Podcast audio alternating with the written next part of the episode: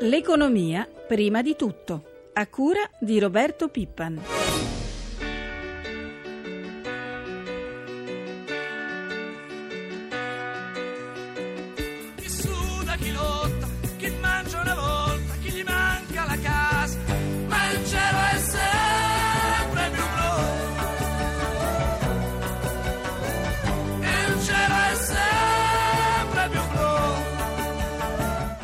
È sempre più pesante la pressione fiscale, crollano in maniera sempre più rovinosa i consumi, ma migliorano i conti pubblici. Buongiorno da Lucia Coppa. È una fotografia impietosa del 2012, quella che è arrivata ieri ad inizio anno dall'Istat e non solo. Noi siamo collegati ora con il professor Giorgio Lunghini che insegna economia politica allo IUS di Pavia. Professore, buongiorno. Buongiorno.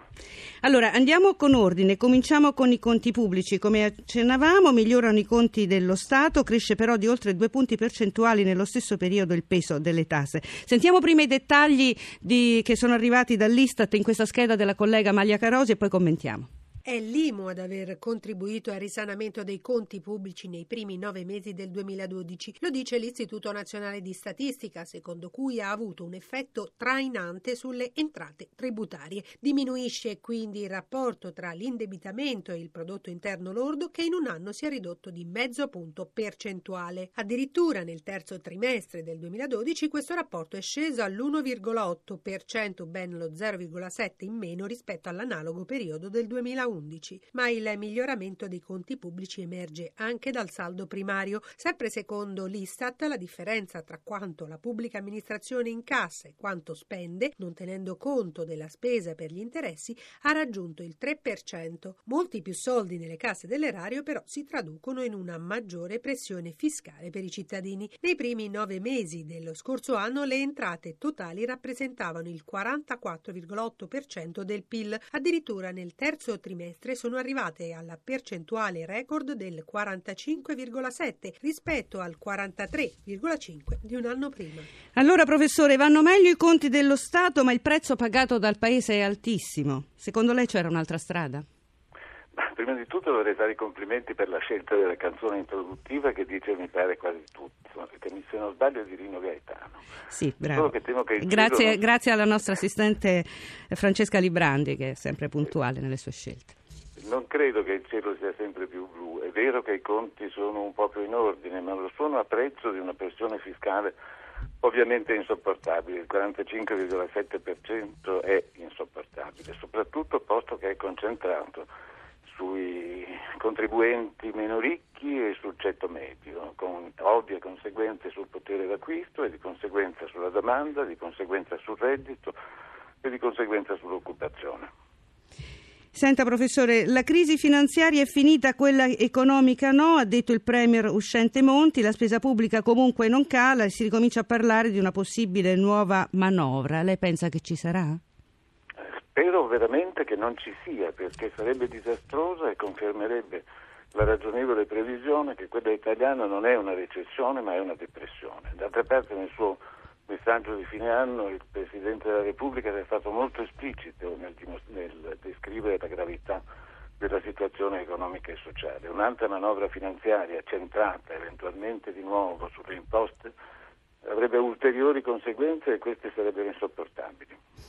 Passiamo adesso ai consumi. L'alta pressione fiscale e la crisi hanno avuto un forte impatto sui consumi e sulla domanda interna. Sentiamo prima i dettagli in questa scheda che ha fatto Luca Patrignani e poi li commentiamo. Da un lato le cifre dell'Istat, dall'altro quelle di Confcommercio, incrociando i dati emerge la peggiore situazione che l'Italia abbia vissuto sul fronte dei consumi da più di 60 anni. Partiamo dal potere d'acquisto. Considerando l'aumento dei prezzi che erode il valore reale degli stipendi, per le famiglie si è registrato un vero e proprio crollo. Nei primi nove mesi del 2012, secondo l'Istituto di Statistica, il calo del potere d'acquisto è stato del 4,1% rispetto allo stesso periodo periodo dell'anno precedente. Dati ancora peggiori arrivano dall'ufficio studi di Confcommercio, che parla del 2012 come l'anno più nero da quando esistono serie statistiche confrontabili. Nei primi 11 mesi, infatti, il crollo dei consumi è stato del 2,9%, quello della spesa delle famiglie per i servizi addirittura del 3,6%. Per l'Associazione dei commercianti, dunque, il 2012 è l'anno peggiore dal dopoguerra e le prospettive, a causa della sfiducia dei cittadini e dell'alta alta imposizione fiscale resteranno negative anche nei prossimi mesi.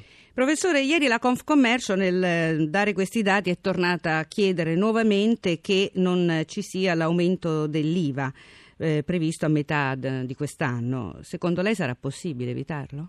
Temo che sarà molto difficile per le ragioni dette prima, cioè che se, alcuni prevedono addirittura una nuova finanziaria. Vorrei ricordare che l'IVA è un'imposta fortemente regressiva, nel senso molto semplice che eh, è più onerosa per le fasce più deboli della popolazione. Eh, questo vorrebbe dire un'ulteriore contrazione dei consumi, che sono la parte principale della domanda effettiva, e oltretutto un crollo dei consumi significherebbe anche un peggioramento nelle aspettative da parte degli imprenditori, che vorrebbe dire un rallentamento degli investimenti e dunque un'ulteriore cumulativa riduzione del reddito nazionale e dunque nell'occupazione. Le faccio un'ultima domanda di carattere un po' più europeo. Secondo Standard Poor's l'Eurozona potrebbe vedere già quest'anno la fine della crisi del debito e oggi intanto c'è attesa perché oggi per la prima volta mh, quest'anno si riunisce il board a Francoforte della BCE. Si presenta un, un anno, dopo gli accordi trovati nel 2012, si può dire che si presenta un anno più tranquillo? Io sospetto che gli economisti di Standard Poor's non leggano gli economisti del Fondo Monetario Internazionale. Il capo economista del Fondo Monetario Internazionale, Oliver Blanchard, che è un finissimo economista e soprattutto persona di grande onestà intellettuale, ha detto che fino ad ora sono stati sottovalutati, sottovalutati i rischi e le conseguenze di politiche di austerità fiscale, che per l'appunto, per le ragioni che ho accennato prima, si traducono in ulteriori restrizioni della domanda effettiva. Eh, che cosa deciderà la Banca Centrale a Francoforte? È difficile dire, ma um, probabilmente niente di nuovo e questo va bene per certi versi, cioè tassi fermi. Su questo anche i mercati, che è meglio dire gli speculatori, si aspettano che ciò avvenga, ma soprattutto si è dimostrata efficace la politica di Draghi di acquisto dei titoli di Stato nazionali entro limiti ir- eh, bensì controllati, di buon senso, insomma, ma eh, per quantitativi molto importanti.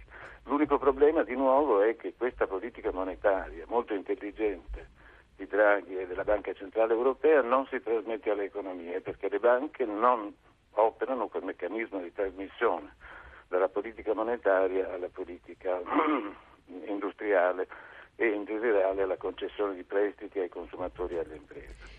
Professore, noi la ringraziamo, buona giornata. Buona giornata. E siamo ora collegati, dovremmo essere collegati ora con il segretario generale della UIL, Luigi Angeletti. Segretario, buongiorno. Buongiorno. Allora, segretario, quanto la preoccupa questo nuovo allarme sui consumi?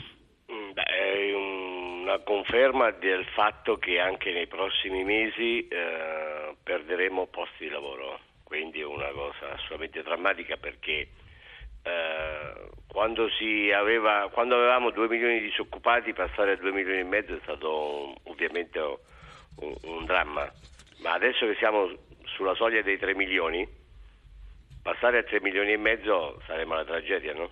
Perché è chiaro che la quantità di persone che rimarrà senza posto di lavoro cresce e le aspettative di trovare nuovi posti di lavoro diminuiscono. E poi ci sono questi dati sulla pressione fiscale che si fanno sempre più drammatici, mentre arrivano già i conti sulle tasse che dovranno arrivare, la Tares, che sarà la novità di quest'anno, costerebbe almeno 8 miliardi di euro l'anno, 2, milioni, 2 miliardi in più rispetto alla vecchia Tarsu. Il suo collega della Cisle Bonanni ha detto l'Italia sta morendo di troppe tasse, lei è d'accordo? Eh, la principale causa del diminuzione dei consumi e dell'aumento della disoccupazione sono pre- la pressione fiscale eh, che distrugge reddito, eh, consumi e posti di lavoro. In più, essendo che, che se ne dica la tassa eh, maggiore concentrata sul lavoro, No, perché se uno fa i paragoni con quello che avviene nel sistema fiscale degli altri paesi si accorge che le tasse sul lavoro in Italia sono di gran lunga superiori rispetto agli altri paesi e eh, questo non fa altro che avere un effetto moltiplicativo perché tassando il lavoro lo si rende meno competitivo e quindi lo si distrugge. Quindi lei chiede interventi urgenti al prossimo governo sul cuneo fiscale? Secondo me questa è l'unica politica economica seria eh, che qualunque governo venga eletto dovrebbe fare. Tutto il resto sono assolutamente parole. Eh, di cui noi siamo, come è noto, dei maestri in Italia, l'unica cosa che riusciamo a produrre ancora in, maniera eccellente sono appunto le parole. Eh, ma eh, se vogliamo fare sul serio una politica per cioè, evitare che questo paese diventi un deserto dal punto di vista occupazionale, e dobbiamo ridurre le tasse sul lavoro a qualunque costo ed è, e questa dovrebbe essere la priorità al quale sacrificare qualunque altro obiettivo. Ed è drammatica soprattutto la disoccupazione giovanile. I dati del, di due giorni fa parlano di un ragazzo su tre senza lavoro tra i 15 e i 24 anni. Eh, questo è un problema che in qualche modo dovrete anche voi chiedere che venga affrontato. E volevo sottolineare una cosa, l'accelerazione un anno fa, che non, era, che non è un secolo fa, avevamo già un uh, livello di disoccupazione giovanile da record in Europa battuti solo dalla Spagna. Uh, ma uh, in 12 mesi è, è peggiorato. Cioè, la cosa che bisognerebbe sottolineare in termini di drammaticità è la dinamica e le dinamiche di tutti i nostri conti sono tutte negative la disoccupazione continua ogni giorno ad aumentare, i prezzi continuano ad aumentare, i consumi a diminuire eh, e le tasse ad aumentare. Questo è il problema drammatico, è la velocità con la quale stiamo peggiorando la nostra economia. Senta segretario, le vorrei fare una domanda su Alitalia. Si avvicina la data di sabato quando scadrà il patto vincolante tra i soci della cordata italiana che potranno vendere sul mercato le proprie quote della compagnia. Air France, che già possiede il 25%, ha fatto sapere di non avere disponibilità a comprare le altre quote. Non è che ci siano tempi rapidissimi, c'è poi tempo fino a ottobre per trovare una soluzione, ma intanto lei che cosa prevede per la compagnia e per i lavoratori? No, io non prevedo che ci siano cambiamenti nell'azionariato la, l'Italia, malgrado quello che qualche volta si legge o si dice, è un'azienda che va abbastanza bene, non va bene, ma va abbastanza bene ed è, eh, va meglio delle concorrenti a livello ovviamente europeo del suo stesso standard. Eh, come l'Air France, la stessa Lufthansa e quant'altro. Eh, quindi mh, mm, non ci sono ragionevoli motivi di eh, prevedere una, un, un qualche, non solo un collasso ma neanche un cambiamento di eh, proprietà.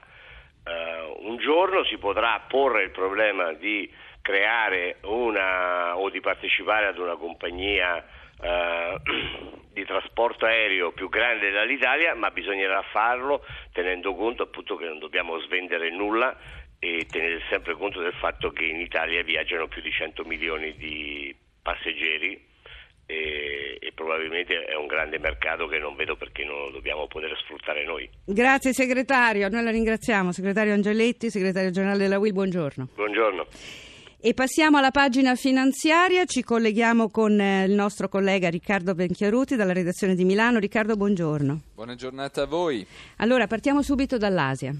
Per dire che anche l'apertura sui mercati internazionali oggi è positiva, infatti Tokyo ha chiuso a più 0,70%, Hong Kong sale dello 0,54%. E ieri è stata una giornata positiva sia a Wall Street sia in Europa e anzi è proprio Milano che ha, ris- che ha avuto i risultati migliori in Europa. Milano al, eh, al, vertice da 18 mesi a questa parte, Fuzzi Miba ha chiuso a più 2,21%, si diceva appunto ai massimi da un anno e mezzo, ha guadagnato oltre il 20% da un anno a questa parte.